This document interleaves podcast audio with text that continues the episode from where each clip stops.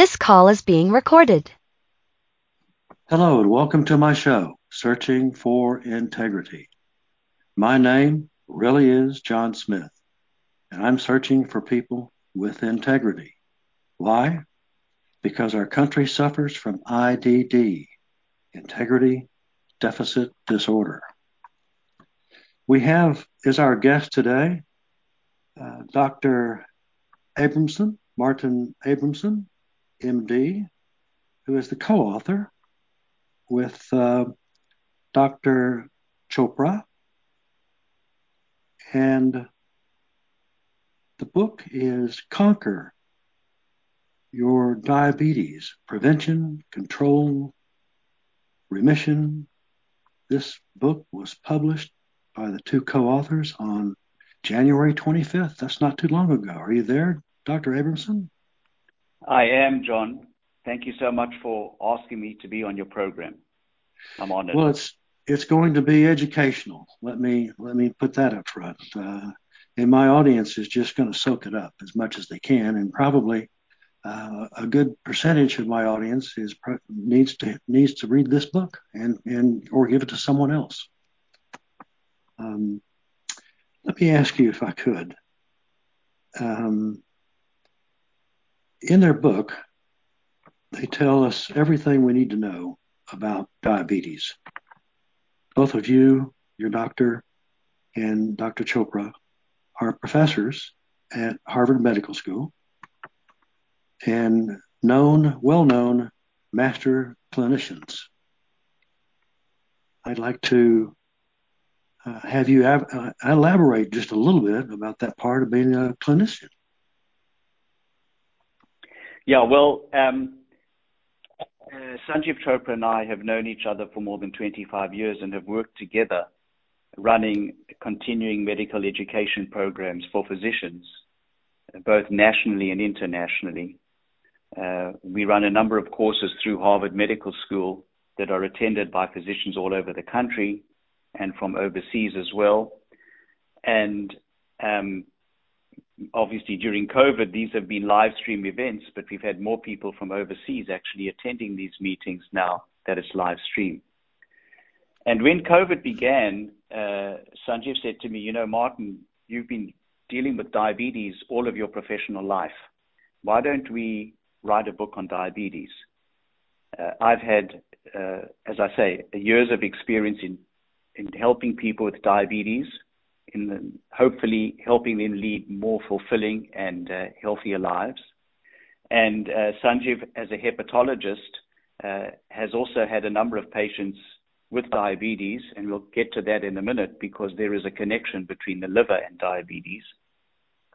And we decided to embark upon this journey to write this book, which is primarily intended to inspire people who are at risk for diabetes or who have diabetes, and let them understand that diabetes does not define who you are or what you're capable of doing.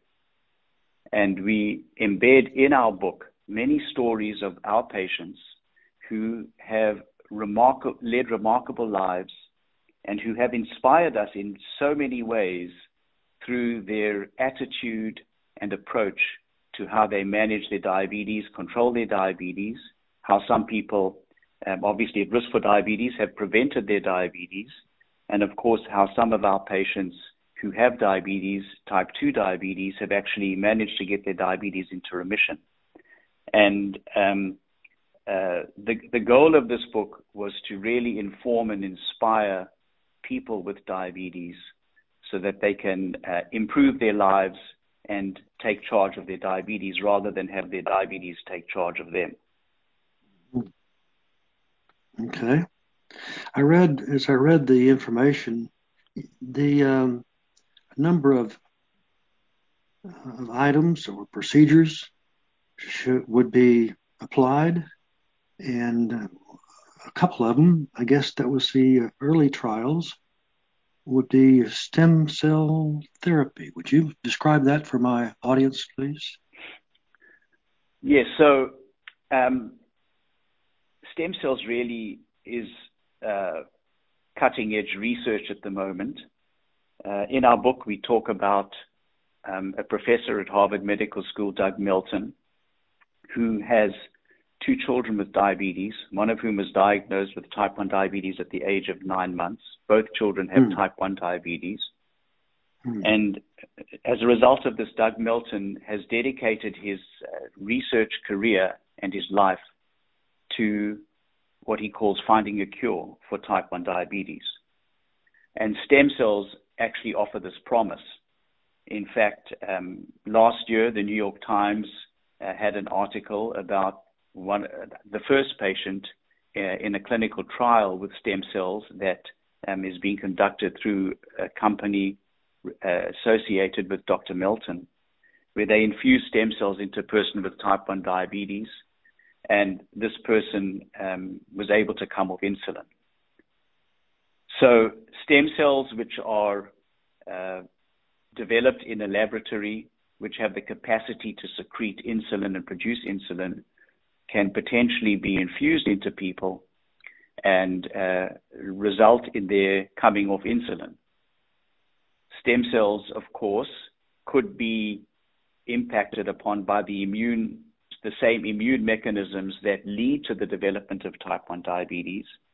Type 1 diabetes is, as you may know, what we call an autoimmune disease, and that means that the body tends to think that the cells that produce insulin, in this case, are foreign and attacks these cells and destroys them. And so with the stem cells, at the moment, people need to take what we call immunosuppressive therapy to try and stop this happening. There are also researchers working on what we call encapsulating stem cells, so that when they are put into the body, those capsules will protect those stem cells from being destroyed by the immune system. This is really promising research, and it is truly offering potential for, in the hopefully not too distant future, the ability to cure people of diabetes. Well, I would describe that as wonderful. And it's remarkable. Yeah. Yeah, really. It's truly remarkable. Mm-hmm. I agree. I will say that, you know, type 1 diabetes, we speak a lot about both types of diabetes in our book. Type 1 diabetes, as I said, is an autoimmune disease. Type 2 diabetes is a different kettle of fish altogether. What type 1 and type 2 diabetes have in common is that the individual has high blood sugars in their blood. And type 2 diabetes is a different disease in that its mechanism that leads to the high sugars is different. In these individuals, there are a number of different factors that come into play, but the two main ones are, first of all, a phenomenon which we call insulin resistance. Now, what that means is that the body's ability to respond to what insulin should be doing, and what insulin does is it promotes the uptake of glucose into the cells that then use the glucose for energy. In people with type 2 diabetes, their cells are resistant to insulin. In addition to that, their body is making less insulin than it normally should. So the combination of less insulin being produced by the cells of the pancreas, which we call the beta cells, and the insulin resistance, which is the inability to push glucose into the cells, results in high sugars in the blood. Insulin resistance often goes hand in hand with weight problems, overweight, obesity, especially weight gain around the center in the abdomen. And where Dr. Chopra and I share many patients is the role of the liver and what happens to the liver in states of insulin resistance and diabetes. What happens is there's an accumulation of fat in the cells of the liver, and we call this non-alcoholic fatty liver disease. Today, it's the commonest cause of liver disease in the United States, and it's the commonest cause of end-stage liver disease in the United States, because the fat in the liver in some people not only accumulates, but then causes scarring and what we call fibrosis of the liver. And as a result of that, the liver cells become dysfunctional, and that can lead to a condition called cirrhosis. Mm-hmm. So fatty liver disease is very common, and it goes hand in hand with insulin resistance type 2 diabetes, which also go hand in hand with another syndrome that we call the metabolic syndrome. And the metabolic syndrome is a constellation of clinical factors that include overweight or obesity with high blood pressure, abnormal lipid levels in the blood. Lipid are fats. The commonest lipid that is increased in metabolic syndrome are fats called triglycerides, mm-hmm. and low levels of good cholesterol called the HDL cholesterol, together with abnormal glucose metabolism. And of course, now what's part of this, should be part of this constellation, is the fatty liver disease. Mm-hmm. Well, I noticed that type 2 had, I guess, a word I'm not familiar with, bariatric surgery. Can you elaborate on that for me? Yeah, so the management of people who have type 2 diabetes is lifestyle modification number one. The majority of people with type 2 diabetes, I'd say 90% or more, are overweight or obese, and a small amount of weight loss, which is a combination of diet and regular exercise, can lead to significant improvement in glucose control, obviously together sometimes with medications. Now, bariatric surgery, which we today call metabolic surgery, is a surgical procedure that is done, and there's different types of surgical procedures that can be done to cause weight loss. And when this is done, there is a high percentage of people that not only can lose weight, but also have their diabetes go into remission. We use the word remission because the glucose levels do return to normal without requiring medications.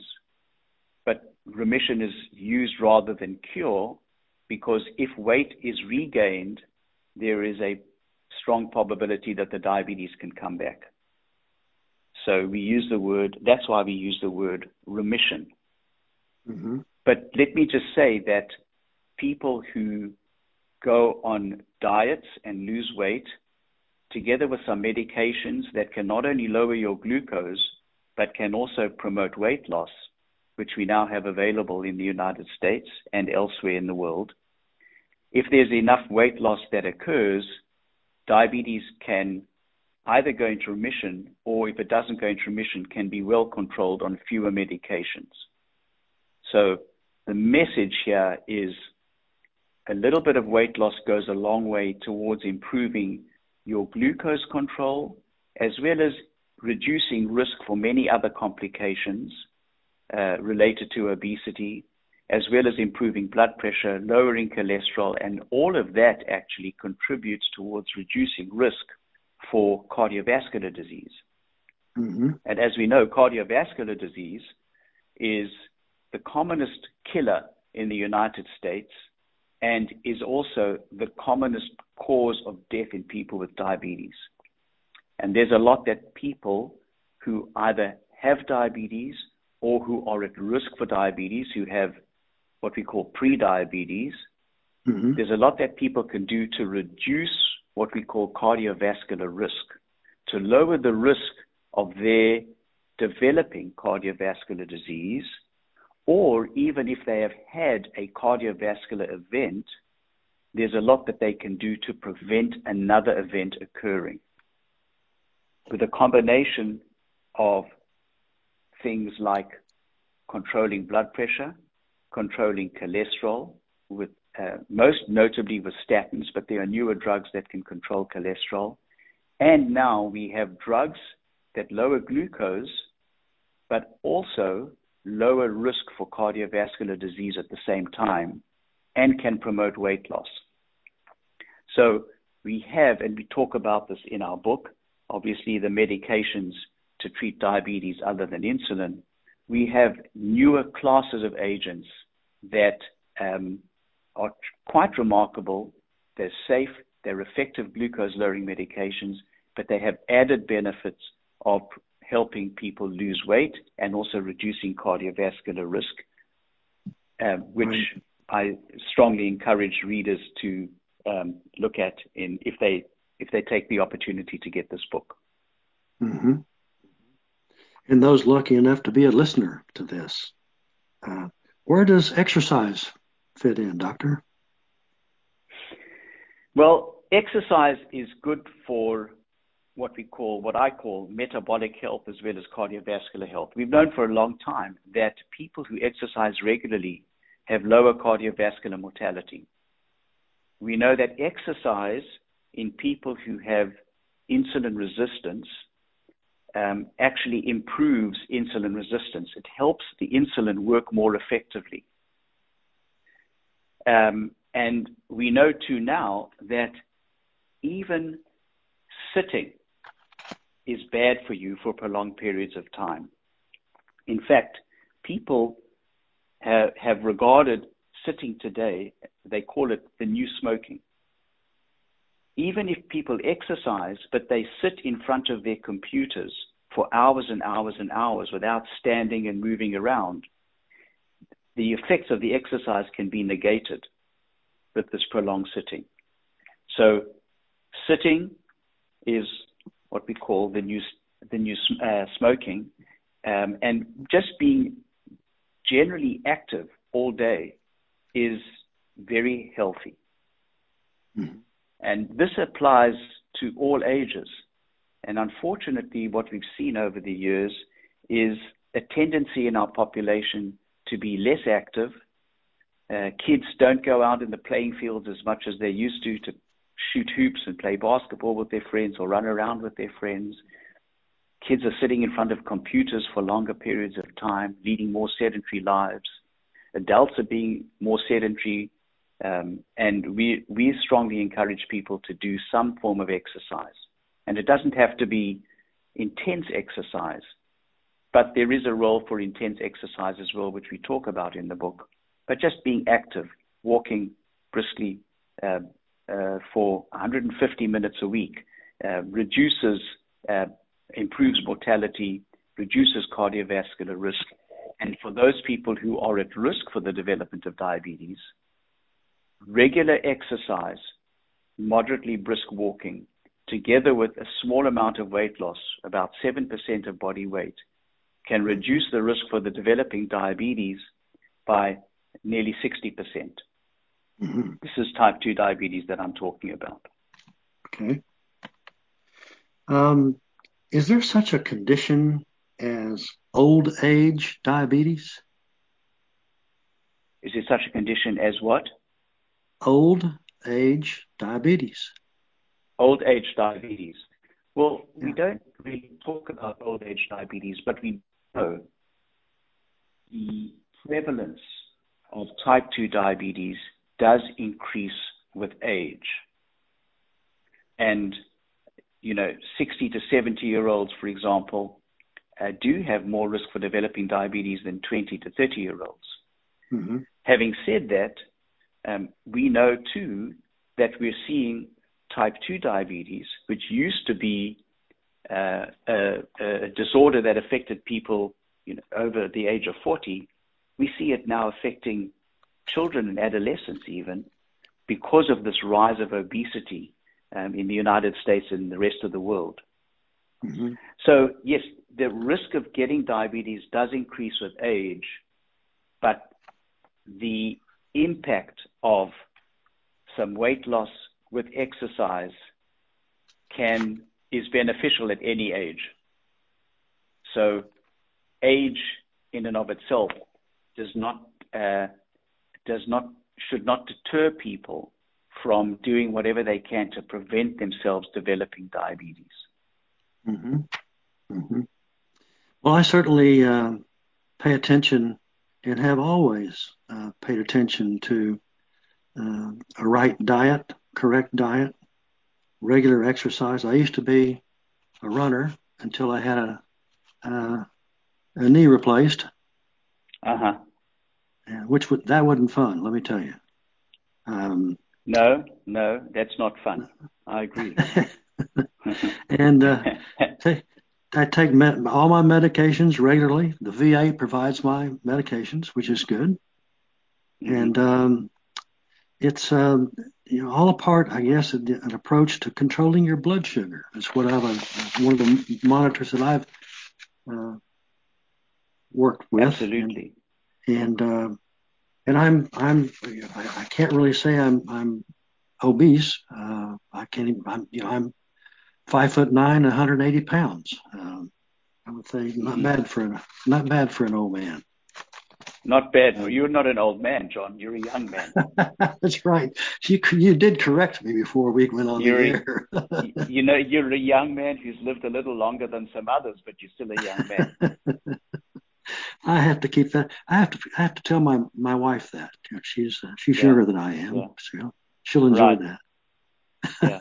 One of the things that I often, when I meet a patient for the first time, is I don't say how old are you, I say how young are you, because mm-hmm. I think age is just a number, mm-hmm. and it really doesn't matter whether you're 50, 60, 70, or 80. It's really how young you feel, and mm-hmm. maintaining an active lifestyle keeps you younger. So you alluded to the fact that you used to be a runner. And there are many people who do tell me that they used to run and they've had knee replacements or they've had other issues that have precluded them from continuing with their running. But there's mm-hmm. a lot that people can do if they can't run. Not everybody can run. Not everybody wants to run. And as I said earlier, just regular brisk walking mm-hmm. is helpful. If walking is a problem, sitting on a stationary bike or using an elliptical or other form mm-hmm. of apparatus that to maintain aerobic exercise. And then mm-hmm. in addition to that, doing some strength training, doing some basic, core training, keeping mm-hmm. the abdominal muscles active, using the biceps curls, things like that, are all very helpful in what we call improving insulin sensitivity, making the body more responsive to insulin, and lowering glucose or preventing the development of diabetes. So there's lots of exercises people can do. And you don't have to go to a gym to do it either.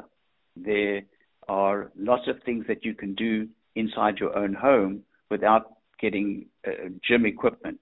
There's little mm-hmm. bands that you can buy that you can tie onto a door handle, or you can use mm-hmm. To do arm exercises. There's walking, as I say, there's no barrier to walking mm-hmm. in most parts of the world. And I say to even patients of mine who find that living in the northeast of the United States, when it's cold, they don't want to go outdoors. It's icy. I say go to a big shopping mall before the shops open and go for a long walk. Take a buddy with you. Take your partner with you, and do that on a regular basis. So there really is no reason why people can't maintain activity. And if you're sitting in front of a computer for your work, get up every hour and walk around to maintain activity. And then eat healthy. Oh yes, of course. We do that. The other question that I'm asked often is, what's the best diet? And when I turn around to patients and I say, the best diet is the one that you can actually stick to. There's lots of different diets that we speak about in our book. There's low carbohydrate, there's very low carbohydrate, there's Mediterranean, there's the so-called South Beach diet, which was popular at one stage, the paleo diet. But I think it's there's some very simple tips that we talk about in our book as well that people can do if they want to try and lose weight or eat healthy. Avoid many processed foods. Limit the amount of starches, and if you're going to have starches, have the ones that are less refined. Some people say white starches. No white starches. Eat lots of vegetables. Have a couple of fruits in your diet. Have nuts. Have coffee. Now, there's a whole chapter in our book on coffee as well. Coffee has been shown, the ingestion of coffee, and it doesn't have to be regular, it could be decaf, has been shown to reduce the risk for the development of diabetes. For people who have diabetes, having 2 cups of coffee a day has been shown to reduce the risk of developing cardiovascular disease. Coffee has also been shown to reduce the risk of developing certain cancers, and also reduces the risk of Alzheimer's disease and Parkinson's disease. So coffee is helpful. I saw that, and this morning I had my first cup of coffee in 15 years. Good for you. And then you must follow it up, and then you should follow it up with a second cup of coffee. I will. Oh, mercy. I'd like to know, and my audience would like to know, where they can find your book. You have a website. Tell them where they are, where you are. Right. If you would, please. Our book is available through most of the online booksellers, Amazon, Barnes & Nobles.